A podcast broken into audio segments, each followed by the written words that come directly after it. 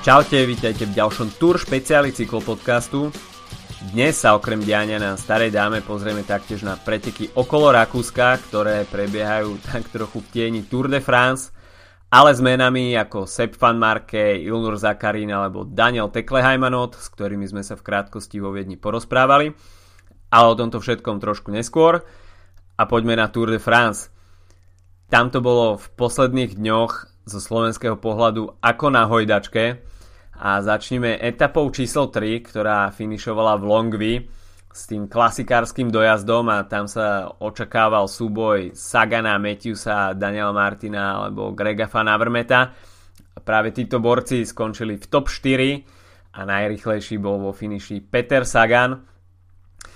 Peter Sagan si takisto polepšil po tejto etape aj v bodovacej súťaži a perfektnú prácu tam odviedol celý tým Bora Hansgrohe, ktorý ho vyviezol až na to záverečné stúpanie, kde mohol pošetriť síly a spravili mu skvelý lead-out. O niečom inom už bola však etapa číslo 4, ktorá finišovala vo Viteli a tá sa stala zdrojom veľmi kontroverzného rozhodnutia jury a bude sa táto téma ešte asi dlho rozoberať, ale ako sa hovorí, každá senzácia trvá 3 dní, tak uh, snáď sa to teda dnes po troch dňoch celé uzavrie a budeme sa môcť sústrediť na ďalší priebeh túr. Ale netreba teda zabudnúť uh, na to, čo sa tam celé stalo. Uh, v závere prišlo ku kolízii Petra Sagana a Marka Cavendisha a hoci Peter Sagan bol pôvodne klasifikovaný na druhom mieste, tak eh, rozhodcovská komisia udelila Petrovi diskvalifikáciu z pretekov a teda ho už v ďalšom priebehu eh, tohto ročnej edície Starej dámy neuvidíme. No až sa pozrieme na ten celý incident ešte raz, tak uh, OK, Peter Sagan tam skrižil trajektóriu Markovi Cavendishovi, keď sa snažil dostať na zadné koleso Arnoda de Mara ale na druhej strane Mark Cavendish sa tlačil do priestoru, kde nebolo miesto na predbehnutie Petra Sagana a takým tým svojim tradičným Cavendishovským spôsobom za každú cenu, aj keď tam nie je miesto sa pretlačiť dopredu, tak tento raz nezafungovalo a skončil na bariére so zlomenou lopatkou a takisto s pretekou musel odstúpiť. Čo ma však zarazilo na rozhodnutí žíry je, že opäť sa nemeralo rovnakým metrom. A to v prípade Arnoda Demara, pretože až sa pozrieme na tie spomalené zábery, tak je vidno, že Arno Demar tam hodil možno ešte väčšiu vlnu ako Peter Sagan Markovi Cavendishovi, pretože Demar išiel zo stredu doprava a potom hodil veľkú vlnu na Serovi Buanimu. A keď sme s Filipom spomínali Nasera Buaniho už v predchádzajúcich podcastoch eh, vždy s takým vtipným podtónom, ako Nasser Buani bláznivo jazdí a je ochotný riskovať vo finišoch. Tak eh, v tomto prípade sa zachoval veľmi rozumne, až by som povedal, že veľmi gentlemansky voči Arnodovi Demarovi, pretože pri tej jeho vlne vypustil ten šprint, a mal čo robiť, aby celú situáciu takisto ubalansoval. A až by sa teda zachoval rovnako arogantne, ako sa zachováva Mark Cavendish, tak uh, jednak by štrajchol svojim predným kolesom do Demarovho zadného a určite by poslal seba k zemi a možno aj Arnoda Demara. Nespravil to však a myslím si, že a rozhodcovská komisia by sa skôr mala takisto zamerať aj na konanie Arnoda Demara a nie iba rozoberať uh, konanie Petra Sagana.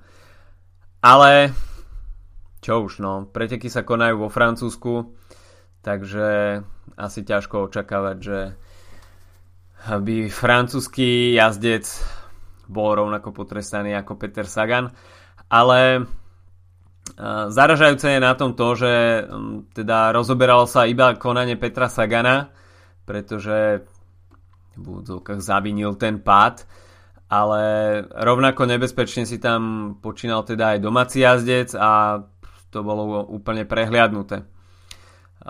Takisto pre mňa trošku nepochopiteľne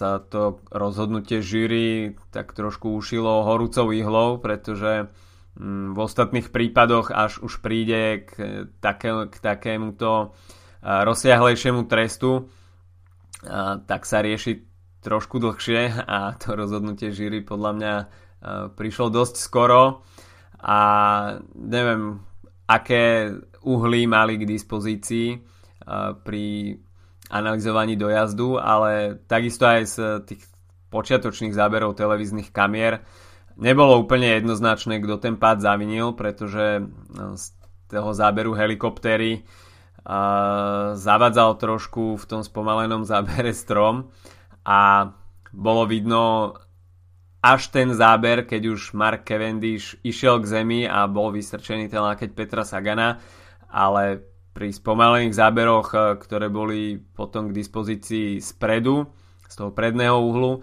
tak tam bolo jednoznačné, že ten lakeť vôbec nezohrával v tomto páde rolu a skôr bol použitý ako na nejaké vybalansovanie tej situácie, pretože Mark Cavendish tam snad zavadil aj o riaditka Petra Sagana alebo brzdovú páčku.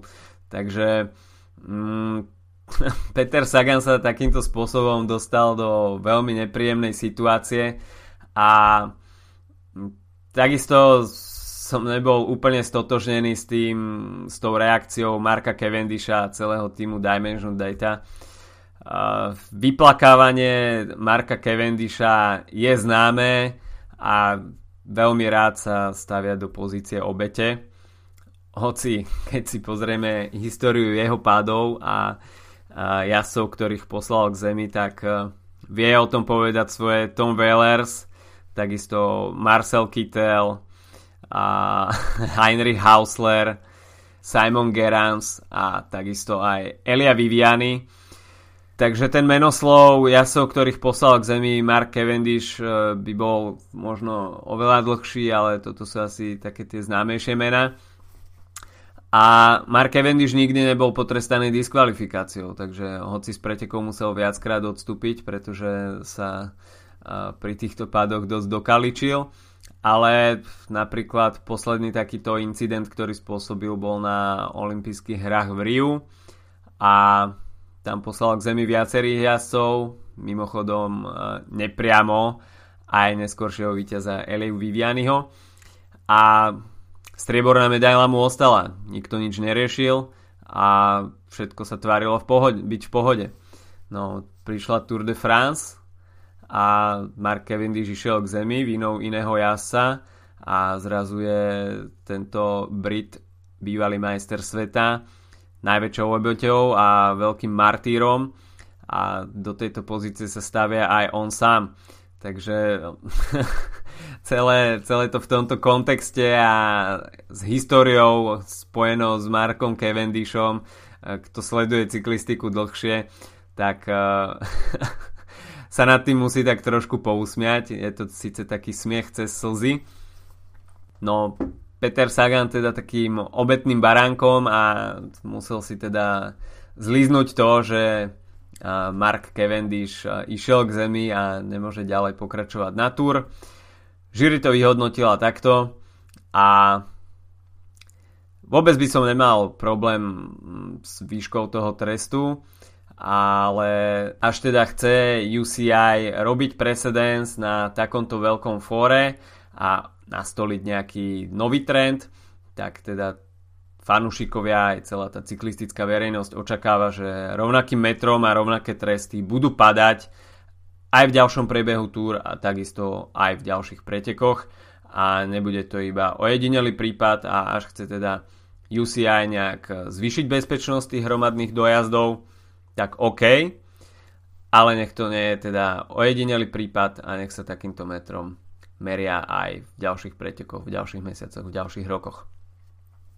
Takže to by bol ten prípad Petra Sagana a v etape číslo 5 nás eh, čakal prvý horský dojazd na Plato de Belfil, čiže planine krásnych dievčat. A v tejto etape sa nám ukázalo v úniku viacero známych mien, medzi inými Filip Gilbert, Jan, Jan ale takisto aj miláčik domáceho publika Thomas Fekler, ktorý pri svojej rozlúčkovej túr sa objavuje v úniku a teda dúfame, že sa v nejakom dennom úniku objaví aj v ďalších etapách. No najsilnejší z tohto úniku boli Filip Gilbert a Jan Bakelans, ktorí boli dostihnutí 4 km pred cieľom. A to už sa teda stúpalo na uh, finálne stúpanie dňa a tam bol najsilnejší pre niekoho možno prekvapivo Fabio Aru, ktorý si pripísal etapové víťazstvo. A druhý v etape skončil Daniel Martin a tretí Chris Froome, ale spôsob, akým Fabio Aru zautočil 2 km pred cieľom, tak to bolo naozaj dominantné a bolo na prvý pohľad jasné, že Fabio Aru si už túto etapu nepustí z rúk a pôjde až na krv do cieľa. A Sky tam tak trošku váhalo, Chris Froome potom neskôr zautočil, ale keď videl, že na zadnom kolese má Richieho Porta aj Daniela Martina, tak e, začali tam borci trošku taktizovať a nakoniec e, sa teda Chris Froome po etape prezliekol do žltého dresu, takže momentálne to v GC vyzerá tak, že Chris Froome je na prvom mieste 12 sekúnd pred Gerantom Tomasom a 14 sekúnd pred Fabio Marum. Tak Fabio Aru v drese talianského národného majstra si pripísal etapu na Tour de France a pre neho určite veľké zadosť učinenie po tom, čo musel vynechať Giro d'Italia. A, tak e, vo veľkej forme aj na Tour uvidíme, čo nám predvede e, v ďalšom priebehu. A, šancu bude mať už cez víkend. A, bod, bodovacia súťaž sa po odstúpení Petra Sagana a, asi stane trošku zaujímavejším prvkom Tour de France a tam momentálne je na prvom mieste Arnaud Demar. No uvidíme, čo, čo nám borci v boji o zelený dres predvedú. Asi to bude skôr naozaj o tom, že radovať sa bude teda čistokrvný šprinter. A uvidíme. No, priebeh tej zelenej súťaže sa môže zmeniť už v etape číslo 6, ktorá povede z Vesu do Troa a čaká nás teda opäť šprinterský dojazd, 216 km dlhá etapa a takisto šprinterský dojazd môžeme očakávať v etape číslo 7, ktorá povede z Troa do Nusan George. A 213 km dlhá etapa ale oveľa zaujímavejší priebeh e, budú mať víkendové etapy číslo 8 a 9 a už v sobotu e, sa môžeme tešiť na skoro dojazd na uh, vrchole stúpania, ale odtiaľ to bude ešte 12 km. Ale teda na záver nás uh, čaká stúpanie prvej kategórie a tam sa opäť uh, môže to štartové pole celkom zaujímavo nadeliť. Oveľa zaujímavejšie však bude dianie v etape číslo 9, ktorá nás čaká v nedelu 181,5 km dlhá etapa z Nantua do Chambéry No a tam nás čakajú 3 HC stúpania, konkrétne Col de la Biche, eh, Grand Colombier a Mont du Chat. Takže eh, pred finišom v Chambéry tieto 3 HC stúpania, celkom slušná porcia výškových metrov a toto možno považovať za prvú etapu, kde sa budú nadelovať minimálne sekundy, možno aj minúty oddeli sa zrno od pliev a po tejto etape budeme e, v ďalšom boji o GC poradie oveľa múdrejší. Možno teda očakávať e, súboj Krisa Froome Porta. Uvidíme, čo nám predvedie Nairo Quintana, pretože včera sme mali možnosť vidieť e, obrazok podobný ako z Giro d'Italia na stúpaní na Oropu, kde Tom Dumoulin odparal Naira Quintanu a pred cieľom alebo z tej cieľovej kamery sme mali možnosť vidieť Naira Quintanu iba tak v pozadí. To isté sa stalo aj včera. A Nairo Quintana, pokiaľ chce pomýšľať na nejaké podiové umiestnenie na Tour de France, tak e, bude musieť takéto typy etap začať využívať vo svoj prospech a nebude sa môcť e, spoliehať na etapy typu včerajška.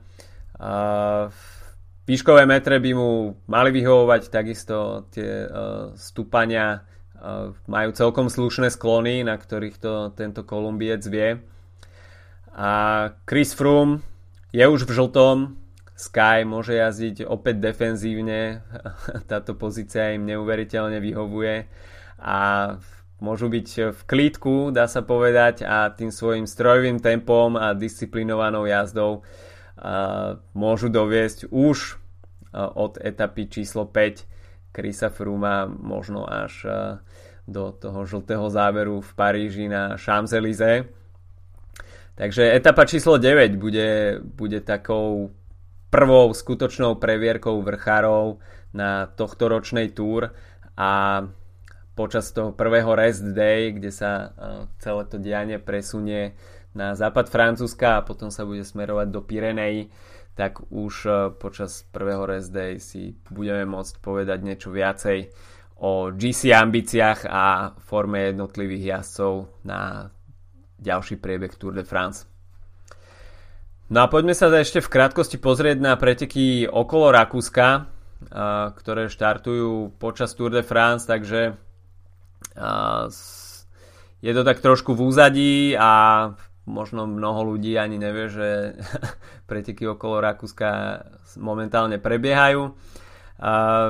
Ide o 7-dňový etapák a začalo sa prologom v Grácii a my sme sa boli pozrieť na finish prvej etapy vo Viedni a začiatku druhej etapy, ktorá začínala vo Viedni a finišovala v Pukštale. Organizátori aj tento rok zaradili kurz strate tak, že sa pôjde z východu na západ a tie horské etapy budú zaradené až v neskoršom priebehu. V ostatné roky tomu bývalo skôr tak, že sa zo západu z kopcov smerovalo na východ a tam bola potom časovka v Poderzorfe a finišovalo sa v posledný deň šprintom vo Viedni. Takže tento rok e, trošku e, iný charakter trate a nahráva trošku aj viacej šprinterom a podľa toho je zložené aj štartové pole. Organizátorom sa podarilo prilákať v drese talianskej reprezentácie Eliu Vivianiho, ktorý má už na konte dve víťazné etapy. Prolog vyhral Oscar Gato z týmu Astana. No a úspešný už bol takisto aj Cannondale Drapak, kde sa v druhej etape radoval Tommy Altes Slakter.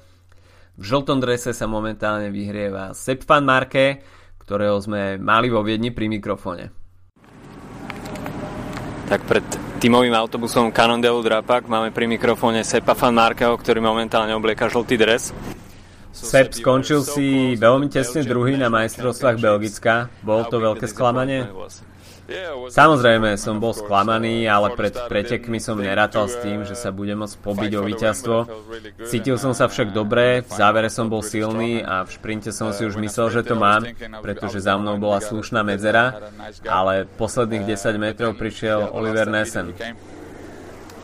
Kde hľadaš motiváciu po skončení jarných klasík? Máš v hlave nejaký cieľ v zbytku sezóny? Jasné, budem štartovať na Bing Bang Tour, čo je bývalé Eneko a potom majstrovstva sveta. To sú preteky, na ktoré sa momentálne pripravujem.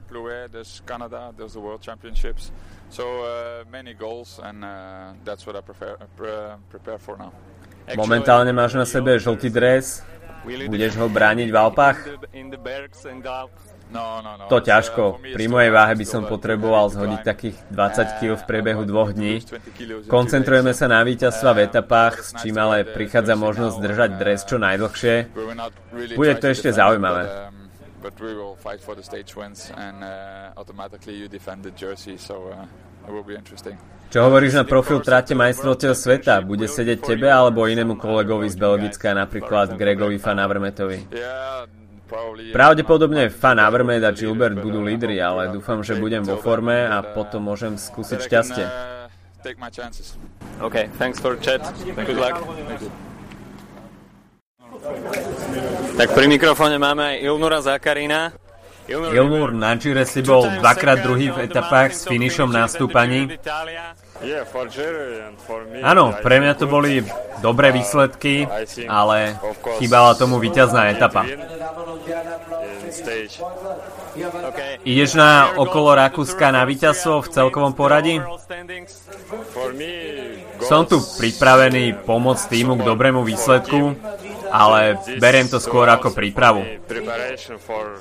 Príprava na Vueltu? Áno, na Vueltu. Aké budú tvoje ciele na Vuelte? Ešte neviem. Možno by som to mohol dotiahnuť do top 3 v celkovom poradí. Ako sa pozeráš ešte spätne na 5. miesto na Gire v širokej konkurencii? Ja si myslím, že 5. miesto je v tohto ročnom Gire celkom solidný výsledok.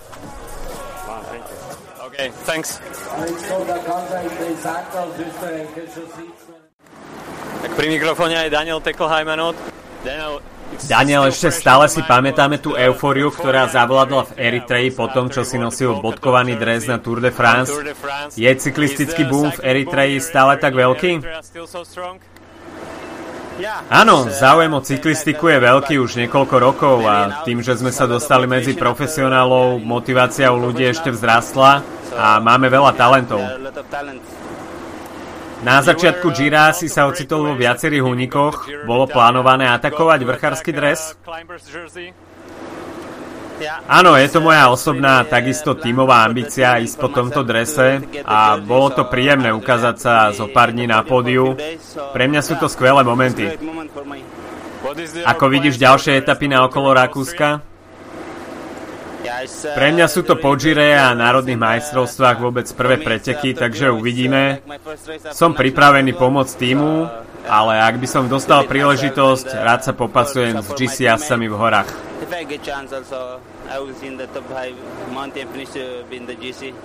Uvidíme ťa v únikoch aj na Vuelte? To dúfam. OK, thank you. Thanks.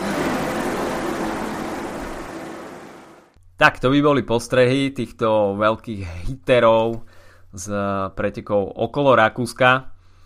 Možno predpokladať, že Sepp van Marke už dnes odovzdá žltý dres niekomu inému, pretože na programe je dnešný Kitzbühler Horn, kde asi nebude mať šancu.